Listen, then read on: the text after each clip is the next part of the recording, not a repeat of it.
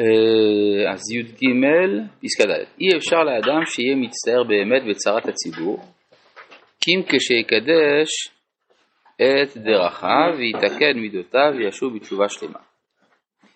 עכשיו זה גם, אה, למה צריך להצטער בצרת הציבור? כי התורה ניתנה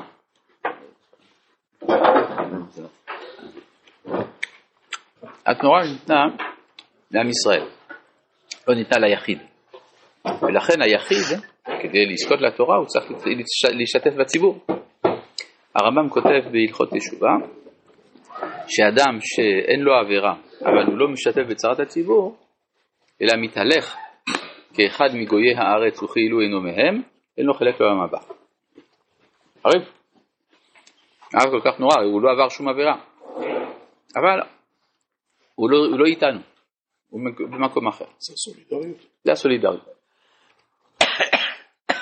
אז אה, מצד שני, כדי להרגיש השתתפות בצרת הציבור, צריך להיות אדם טוב, זאת אומרת אדם שתיקן את דרכיו ואת מעשיו, בגלל שזה קשור לדברים שהוא תמיד אומר, שהציבור בישראל הוא נושא בתוכו מטרה, איזו מגמה מוסרית עליונה. אז אם האדם מזדהה עם המוסר, אז הוא מזדהה עם הציבור.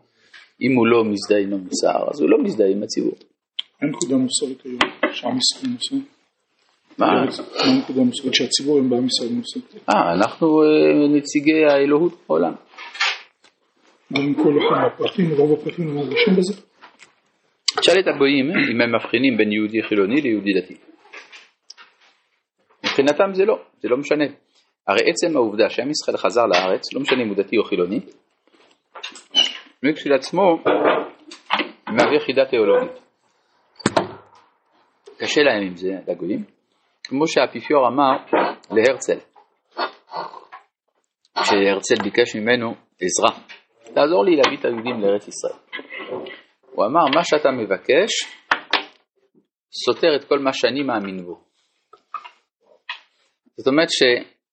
אז קודם כל זה אומר שמדינת ישראל סותרת את הנצרות בעצם קיומה. הנה איזה דוגמה, נקדשתי לעיני הגוי, זה לא קשור לשאלה אם היהודי מבין או לא מבין וכו'. גם אפילו הדתיים הם מקדשים שם שמיים וזה שם. אי אפשר לאדם שיהיה מצטער באמת בצרת הציבור. יש פה עוד נקודה פשוטה, בלי קשר לזה שמדובר בציבור של עם ישראל. להשתתף בצרת הציבור זה גם איזה מגמה מוסרית, זה הרחבה של האחווה. אני לא מטפל רק בעצמי, אני לא דואג רק לעצמי, אני דואג לכלל כולו. זה כשלעצמו כבר מגמה מוסרית עליונה.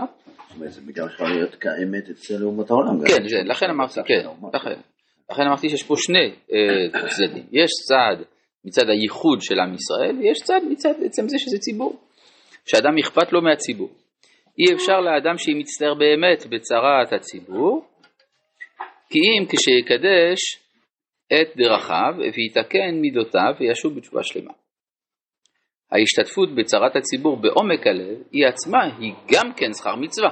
הרי יש גם מצווה בלהשתתף בצרת הציבור.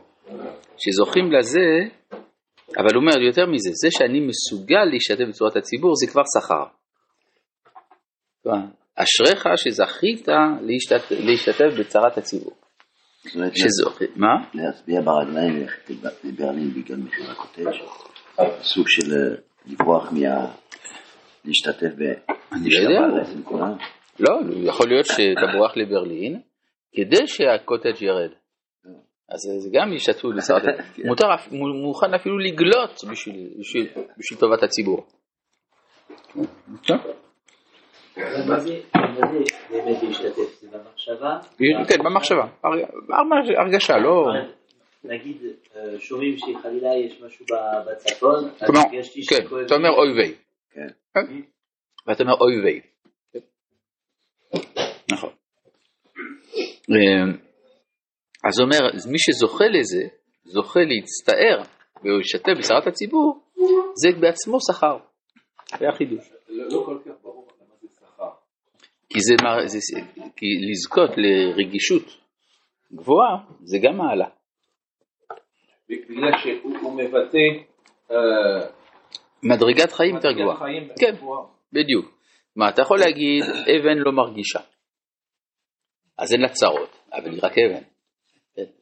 מי שמרגיש, אז אמנם זה כואב לו, אבל זה מעלה. אז יש בזה שכר. מה? זה יותר קל להגיע לזה, צרת היחיד, להשתתף בזה, יש לי חבר, הוא מצטער, אני מצטער, זה יותר פשוט. הציבור זה יותר, יותר מופשט, יותר רחוק, אז צריך להרגיש את זה. לפעמים אדם יכול להגיד, להגיד לא אכפת לי מהציבור, אכפת לי רק מהחברים שלי, מהקהילה שלי. כן. כשהרב קוק מבטא אה, איזה מין השתתפות בצער, לא יודע מה, הקוסמוס או הדברים שהם... אה, טוב, זה בגלל מעלה עצומה שיש לו. כן, היו כמה גדולים כאלה, למשל רבי מנשה מאיליה אמר שהוא לא מרגיש טוב כל זמן שיש תולעת אחת בעולם שאבן חוסמת את דרכה. אז זאת אומרת, אתה יכול להגיד רבי מנשה מאיליה כל הזמן מצטער, חבל שהגיע לזה. לא, זה המעלה. טוב. כן. מה? אני לא יודע, לא יודע, צריך לשאול אותו.